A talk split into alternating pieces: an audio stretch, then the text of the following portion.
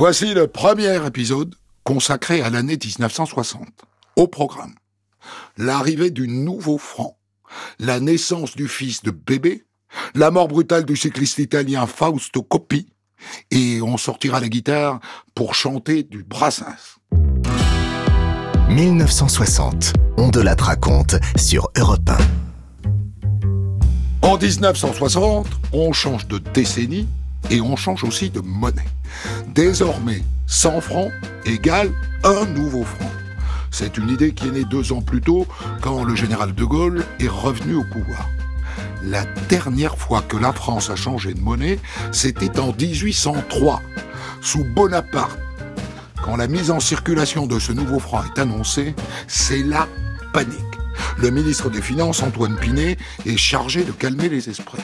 Et à propos du franc lourd, je voudrais calmer certaines inquiétudes qui se sont fait jour dans la presse. Beaucoup ont pensé que nous allions, dans les jours prochains, obliger tous les Français à déposer leurs billets dans les banques. Certains ont même prétendu que nous retiendrions un certain pourcentage du nombre de billets déposés. Tout cela est pure imagination. Petit à petit, les gens s'habitueront à l'idée d'avoir une monnaie soulagée de 2 zéros. On me dit d'ailleurs que couramment, les chauffeurs de taxi ou les commerçants, quand ils ont une note de 12, 120 francs, vous disent c'est 12, 20. Petit à petit, on s'habituera à cette transformation, les échanges se feront au fur et à mesure, et ils se feront sans vexation, sans inquisition, sans restriction. Alors, le 1er janvier 1960, quand le nouveau franc est mis en place, la rédaction d'Europe numéro 1 prend le ministre des Finances au mot et va voir ce qu'on peut acheter avec un franc nouveau, c'est-à-dire 100 francs anciens. Mangez-moi tout ça, tout un franc, allons-y Et allons-y, madame, tout un franc, deux kilos d'orange, un kilo de salsifis, un kilo d'endives, trois kilos de pommes de terre, deux têtes de salade, un kilo de carottes, allons-y, rien que du beurre Monsieur, pour un nouveau franc, vous pouvez avoir euh, en viande, vous pouvez avoir deux côtes de porc, côte de mouton, un beefsteak, une tranche de foie, une, cœur de, une tranche de cœur de bœuf, si vous voulez. Pour un, nou- pour un nouveau franc, vous savez, les poissons, c'est toujours plus que euh, un franc le kilo. Mais pour un, un franc nouveau, vous avez 100 grammes de belles crevettes grises. Et j'ai une, une douzaine d'huîtres de portugaises pour euh, 95 centimes. Même pas un nouveau franc. Un franc nouveau, ça paraît drôle, mais à ce prix-là, je peux tout de même vous donner une cravate en presque soie, deux boutons de manchette en presque or, ou une épingle de cravate en même métal. Asseyez-vous et mangez et buvez pour un franc. Voilà. J'ai à votre disposition exactement un apéritif, une bonne bière, deux œufs sur le plat, un sandwich au pâté, un sandwich à l'ail, ou alors trois verres de vin rouge. Chaque article pour un franc. Buvez bien, mangez bien, régalez-vous bien. Grâce au franc lourd, les prix donnent l'illusion de revenir au niveau d'avant-guerre. C'est ainsi qu'un veston coûte environ 130 francs, comme en 1930. Une chemise 16 francs en moyenne, comme en 1928. Et le chou à 50 centimes le kilo, eh ben on n'a pas vu ça depuis 1926. Tout de même, on va voir la vie avec des yeux rajeunis. Par exemple, à l'énoncé des problèmes à décimales qui ont fait passer à nos enfances de si joyeuses soirées. Sûrement, on aura des déconvenus. Combien d'entre nous vont se sentir frustrés de n'être plus millionnaires et qui ne l'étaient pas aujourd'hui étaient bien sûr de l'être demain. Mais d'autre part, on va être heureusement surpris des nouvelles de son percepteur. Et certains Français ont droit à des surprises, même si elles ne viennent pas de leur percepteur. Un peu comme cet artisan tapissier. C'était deux fauteuils Louis XVI qui étaient un petit peu mités, et Madame Stern a dit, eh bien, on va aller les faire réparer, et elle est venue chez vous, et elle a fait réparer ces fauteuils. Oui, monsieur, exactement. J'ai exécuté pour mon travail il y a environ un mois. Ma cliente, qui est une, une excellente euh, personne, m'a réglé immédiatement. La Malheure- somme était de 15 000 francs, Oui, de 15 000 francs. anciens. Ancien, bien sûr. Et alors, peut-être est-elle pressée, peut-être n'a pas attaché assez d'importance. Elle m'a fait ce chèque, et bien entendu, j'ai empoché ce chèque, et je l'ai déposé à ma banque le lendemain ou sur le lendemain avec d'autres chèques. Ce n'est qu'un mois après, c'est-à-dire euh, Cette nuit. cette nuit, j'ai reçu hier après-midi mon relevé bancaire. Cette nuit, j'étais seul, tandis que ma famille est en province. J'ai regardé, étudié, pour faire mon compte euh, de vacances. Et alors à ce moment-là, vous vous êtes aperçu que vous aviez beaucoup trop d'argent. Oui, je ne comprenais pas, je, D'abord, je ne l'ai pas réalisé tout de suite, et ensuite, euh, j'ai fait des recoupements, j'ai recherché, et j'ai pensé que seule cette personne avait pu se tromper. Je, n'ai pas dormi, j'ai j'ai dû avoir 42 fièvres. Le compte en banque de ce commerçant se retrouve donc crédité de 15 000 nouveaux francs, soit la bagatelle d'un million cinq cent mille anciens francs.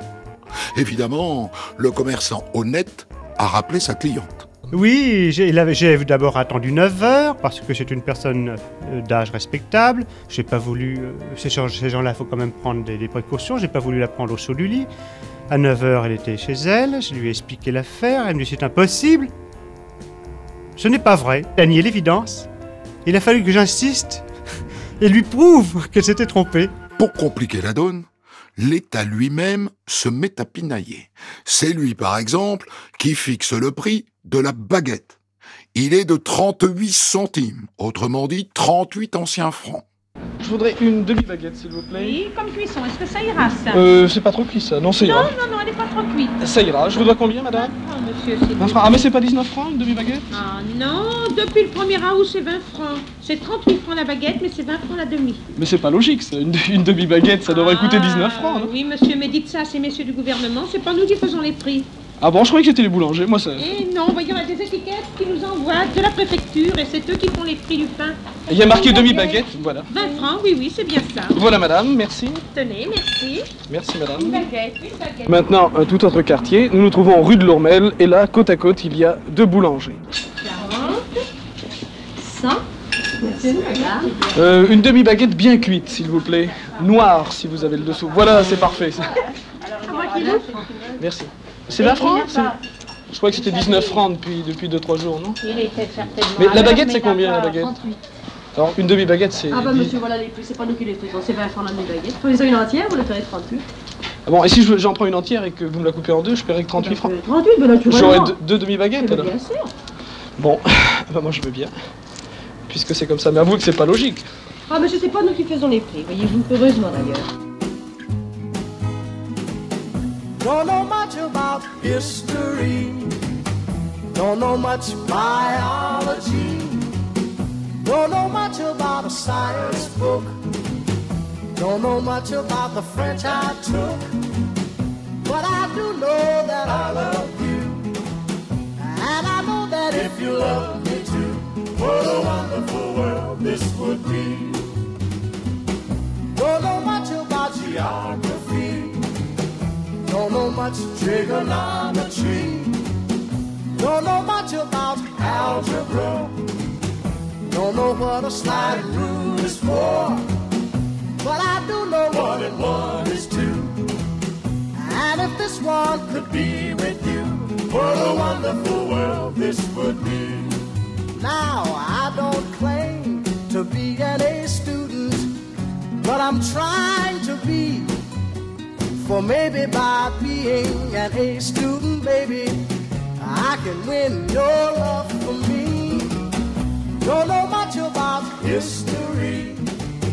Don't know much biology. Don't know much about a science book. Don't know much about the French I took. But I do know that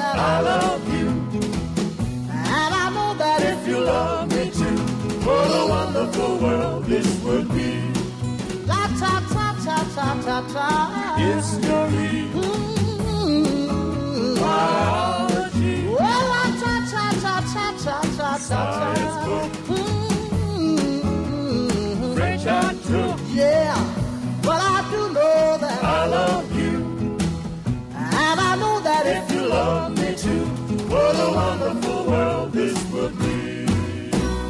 C'était Wonderful World en 1960, titre planétaire de Sam Cooke, qu'on surnomme aussi Mr. Soul. On de raconte.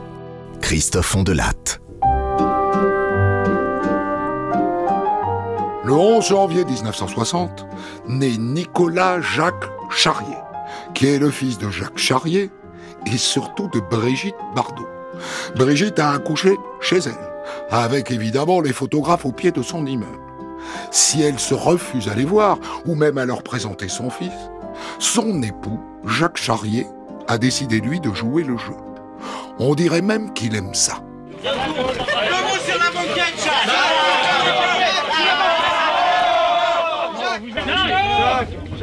La lumière, une seconde là-bas La lumière Robert, il vient C'est la nouvelle vague. C'est qu'elle est pas croyable. Et un peu de verre blanc Le gros plan Jacques Moi, je vous ai demandé de venir, c'est simplement pour boire un verre à la santé de, de mon petit, c'est tout. Alors, je, voudrais que le champagne vienne.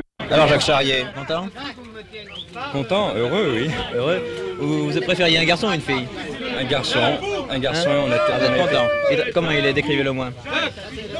Eh bien, euh, il, est, il, il est- il mesure, je crois, euh, 30 cm. Il a euh, les yeux bleus. Il a la bouche de Brigitte. Il a mes oreilles. Il a vos oreilles. Mes oreilles décollées. Il a des cheveux. Il a beaucoup de cheveux, des cheveux châtains. Il crie beaucoup Non, non, raisonna- raisonnablement. Et ça s'est bien passé Elle avait les appréhensions de toute femme enceinte, de, toute femme qui, qui accouche pour la première fois, mais... très, La mère en enfance passé, porte bien passé, oui. Elle va très bien, regarde, toutes, toutes les, toutes les demi-heures, elle réclame euh, le petit. C'était un accouchement sans douleur Un accouchement sans douleur. Est-ce le premier accouchement que vous voyez Oui, oui, c'est Alors, vos impressions impressions, bah, c'est tout à fait sensationnel, c'est merveilleux. Qui a pensé au prénom de Nicolas? Vous ou Brigitte? Tous les deux. Tous les deux? Vous étiez d'accord? Oui. Vous êtes toujours d'accord? Voilà. Toujours d'accord? Oui. Sauf avec cette surmédiatisation. Brigitte en a assez d'être traquée, d'être poursuivie, d'être photographiée en permanence. Et c'est ce qu'elle dit au micro de François Chalet. Ma vie ressemble à une grande prison, agréable, mais c'est un peu une prison quand même. C'est-à-dire que vous ne savez pas, vous ne vous ne vous appartenez plus. Non, j'appartiens à tout le monde. On me fait dire des choses que je ne dis pas. On me fait faire des choses que je ne fais pas. Euh, c'est un peu, je vous dis, euh, on a un peu l'impression de ne plus être libre. Moi, ici, justement, je voudrais que vous disiez ce que vous avez envie de dire et ne pas vous faire faire ce qu'on n'a pas envie de faire. Non, mais vous savez, je comprends, beaucoup de gens, par exemple, m'écrivent euh, quelquefois en me disant, écoutez, vous êtes très gentil, mais vous faites trop parler de vous, euh, on va finir par se dégoûter de vous. Je les comprends tellement bien. Je ferai tout au monde pour que quelquefois, enfin, le plus souvent possible, on ne parle pas de moi, dans les journaux ou ailleurs. Je ne peux pas empêcher les gens de parler de moi. Quand ils n'ont rien à dire sur moi, ils inventent. Et ça, euh, je voulais le dire parce que j'ai rarement l'occasion de pouvoir dire moi-même ce que je pense. Ça passe toujours par un journal ou par autre chose. Je voulais dire que je, je ne souhaite qu'une chose, c'est qu'on parle moins de moi. Ce que les gens ne savent pas, en effet, c'est que vous ne pouvez plus faire un pas dans la rue sans qu'un un appareil photographique se déclenche. Ça encore, les appareils de professionnels euh, dans la rue, encore ça n'est rien. Mais chez moi, je suis obligée de vivre avec les rideaux tirés ou les volets tirés parce qu'il y a des téléobjectifs sur le toit d'en face.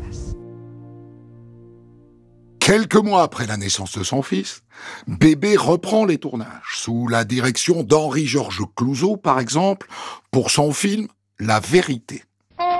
Sur le plateau, cependant, il y a longtemps que le jour J est arrivé et le travail de la vérité continue. Vera Clouseau est venue rendre visite à son mari. Le grand chef opérateur Armand Tirard dose la lumière. William Sivell distille le son dans l'alambic de ses magnétophones. Brigitte Bardot a pour partenaire Samy Frey. Brigitte Bardot, que vous allez découvrir tel que l'envers du décor la transforme, image fidèle de sa vérité. Et c'est à l'issue de ce tournage que Brigitte Bardot quitte Jacques Charrier, le père de son fiston, pour Samy Frey, son partenaire à l'écran.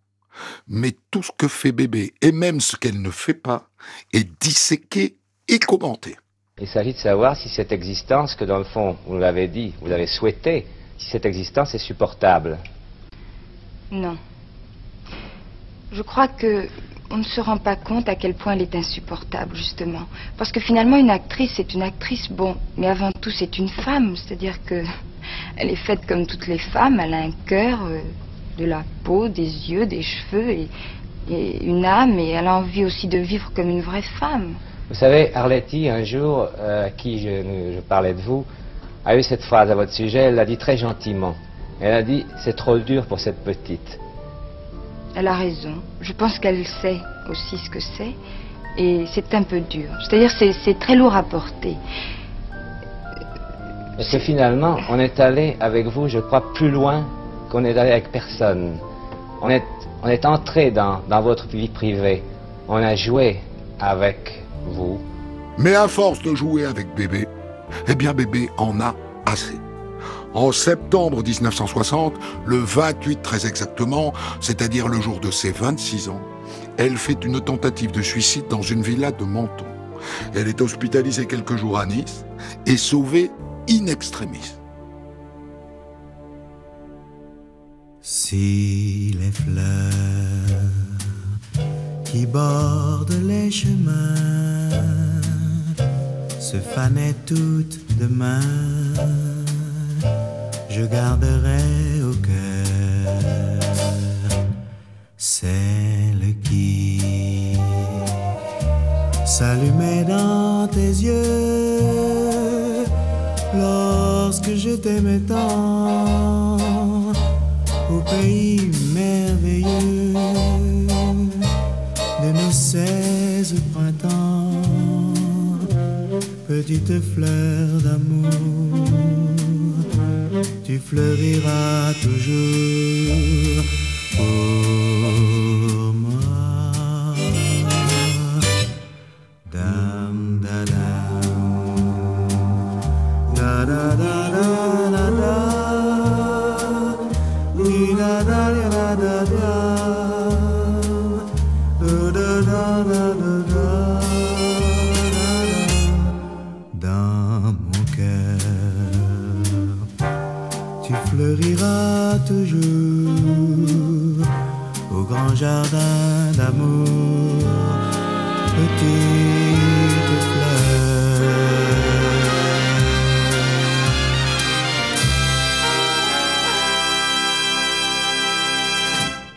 Salvador avec sa reprise du standard de Sidney Bechet, Petite fleur en 1960.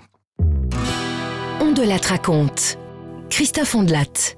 Le 1er janvier 1960, la légende italienne du cyclisme, Fausto Coppi, est admis à l'hôpital de Tortona dans le Piémont. Le sportif de 40 ans souffre d'une bronchopneumonie. Et à peine hospitalisé, son état s'aggrave. Et le 2 janvier, à 8h45, Coppi s'éteint, laissant le pays tout entier en deuil. Au moment où l'année commence, des noms s'effacent. Celui de Fausto Coppi, qui fut le plus grand champion cycliste et que vient d'emporter à 40 ans une maladie contractée en Afrique où il était allé courir avec le français Raphaël Géminienne.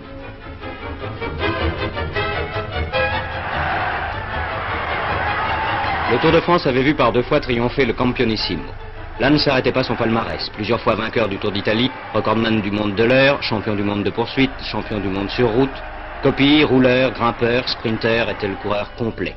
Le lendemain, 3 janvier, ils sont des milliers à venir se recueillir à la chapelle mortuaire de l'hôpital. Je me trouve dans l'hôpital de Tortona où un imposant service d'ordre est effectué, ici devant la chapelle mortuaire où repose Fausto Coppi.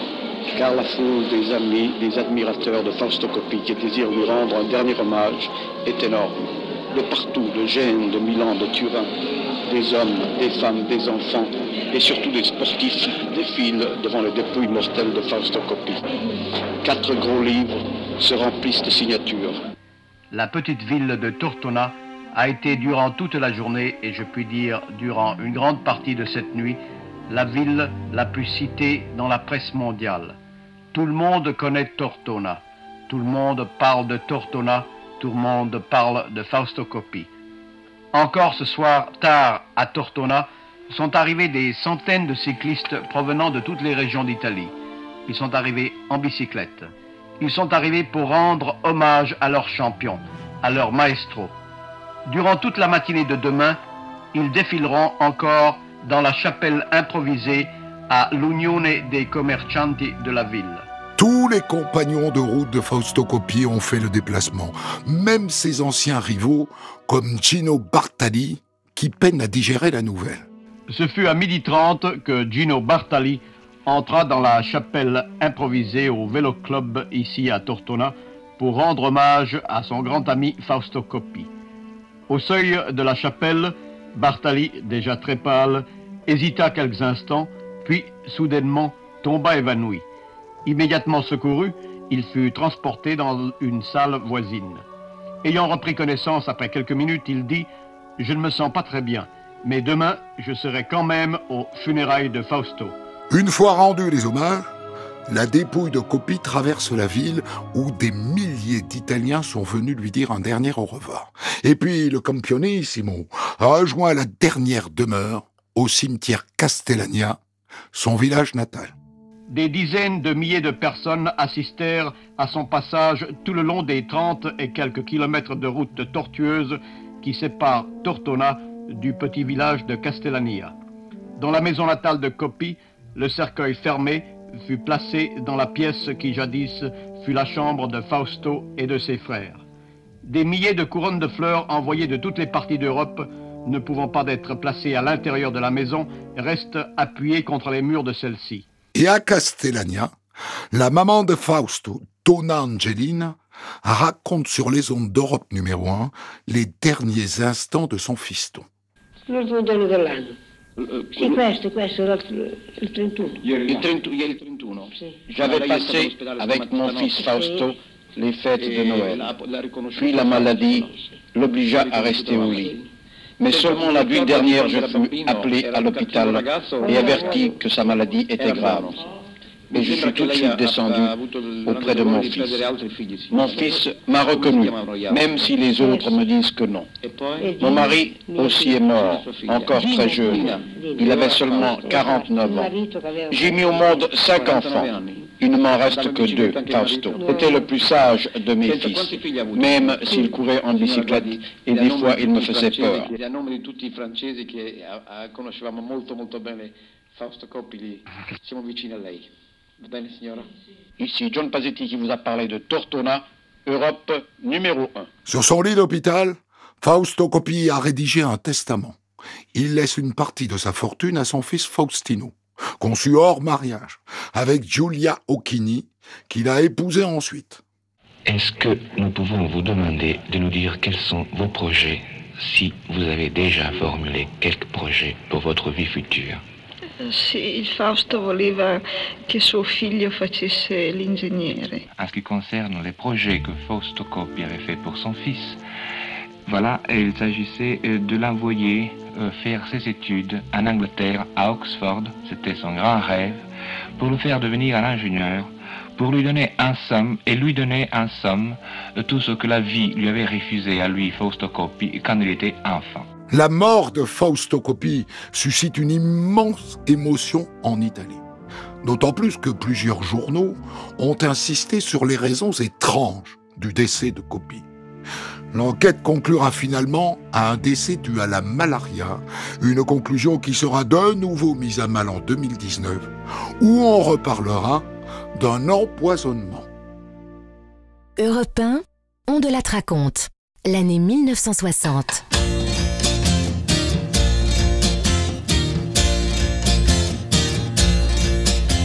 Now there are three steps to heaven. Just listen, and you will plainly see. And as life travels on, and things do go wrong, just follow steps one, two, and three.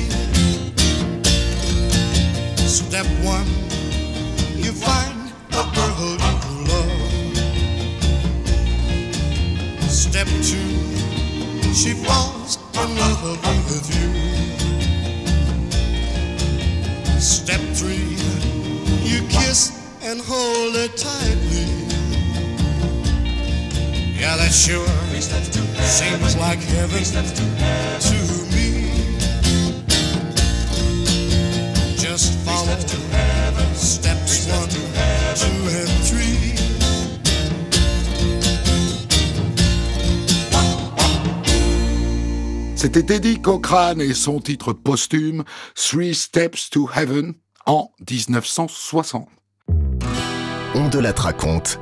Christophe Ondelatte.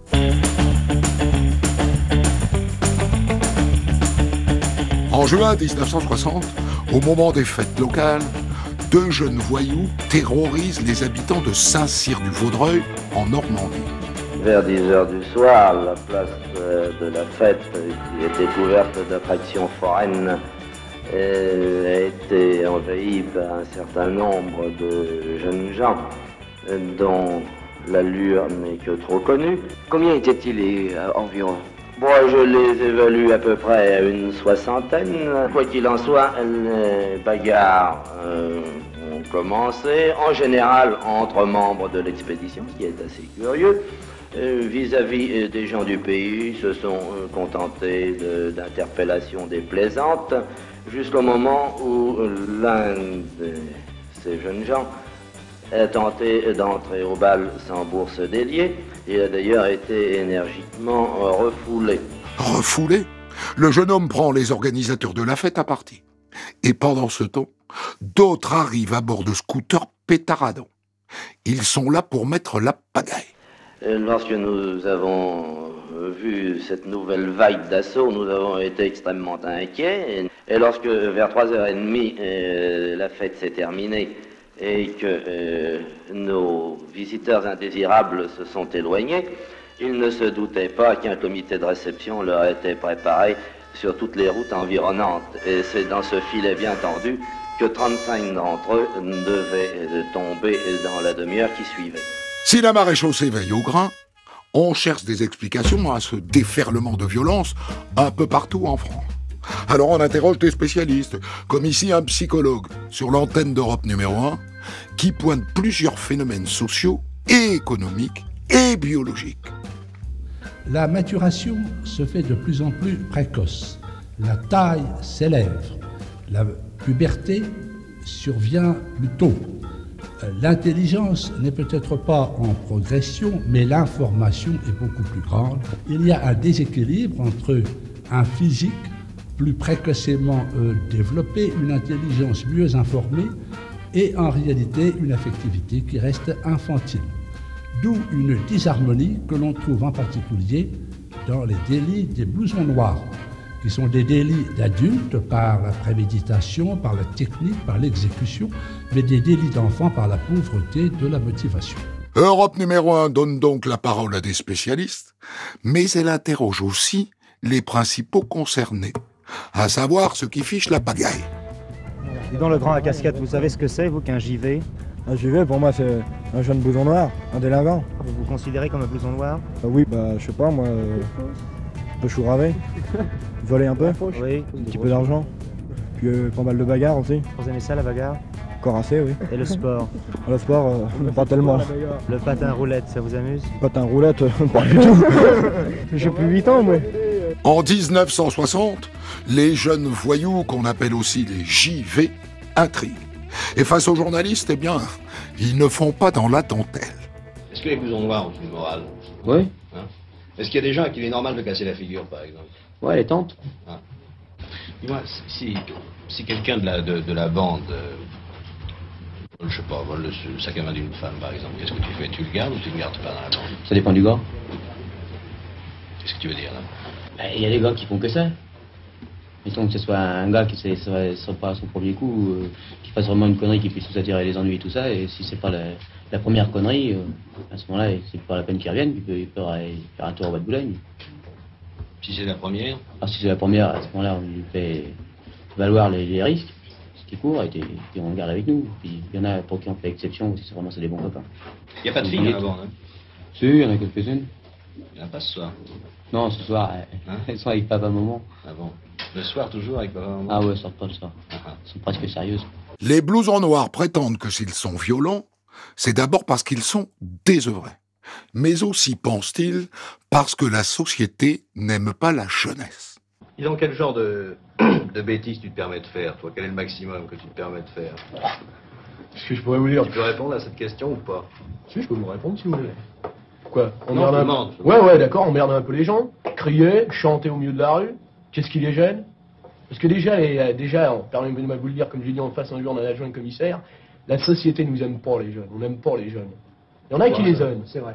Mais il y en a qui les aiment pas. Hein? Faut dire qu'est-ce qui est. Si, si, si. Europe 1, on de la raconte. L'année 1960.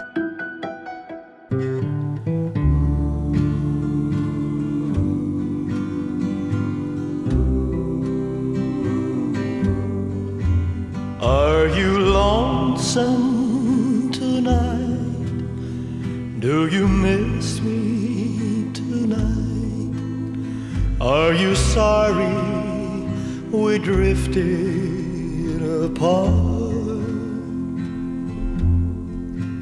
Does your memory stray to a bright summer day? when I kissed you and called you sweetheart. The chairs in your parlor seem empty and bare? Do you gaze at your doorstep and picture me there? Is your heart filled with pain? Shall I come back again? Tell me, dear, are you lonesome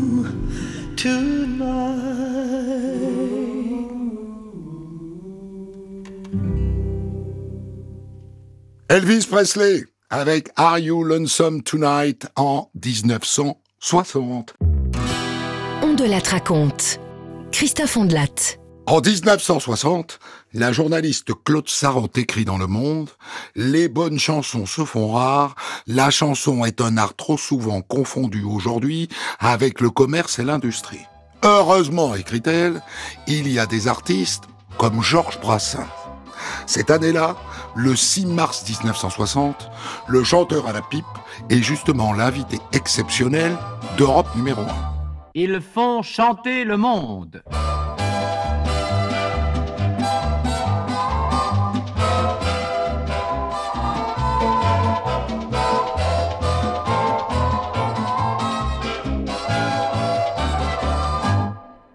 Mes chers amis, les semaines se suivent et ne se ressemblent pas.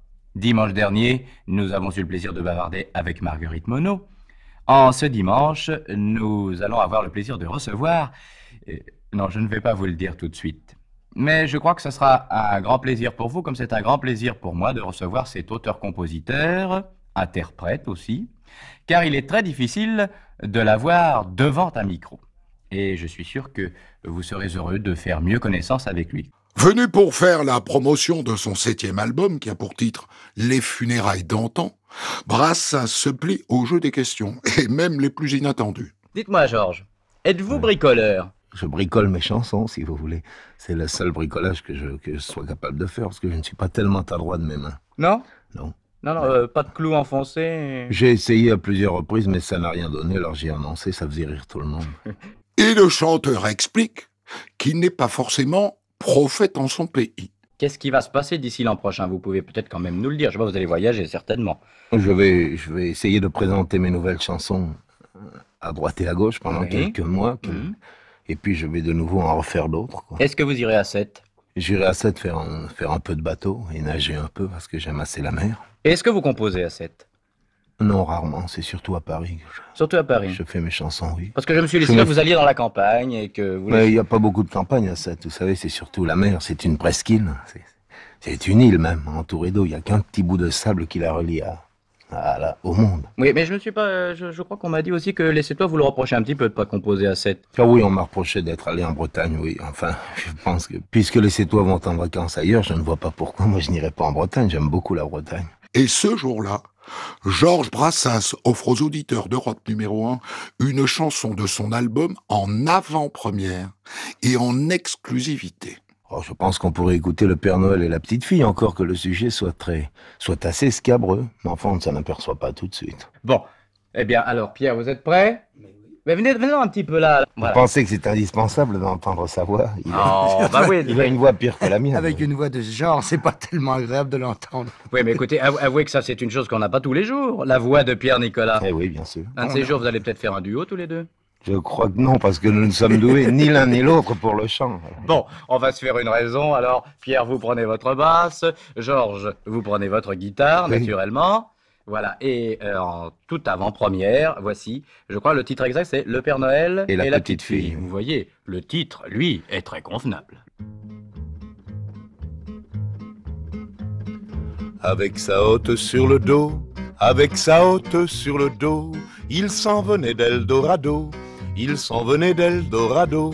Il avait une barbe blanche, il avait non papa gâteau. Il a mis du pain sur ta planche. Il a mis les mains sur tes hanches.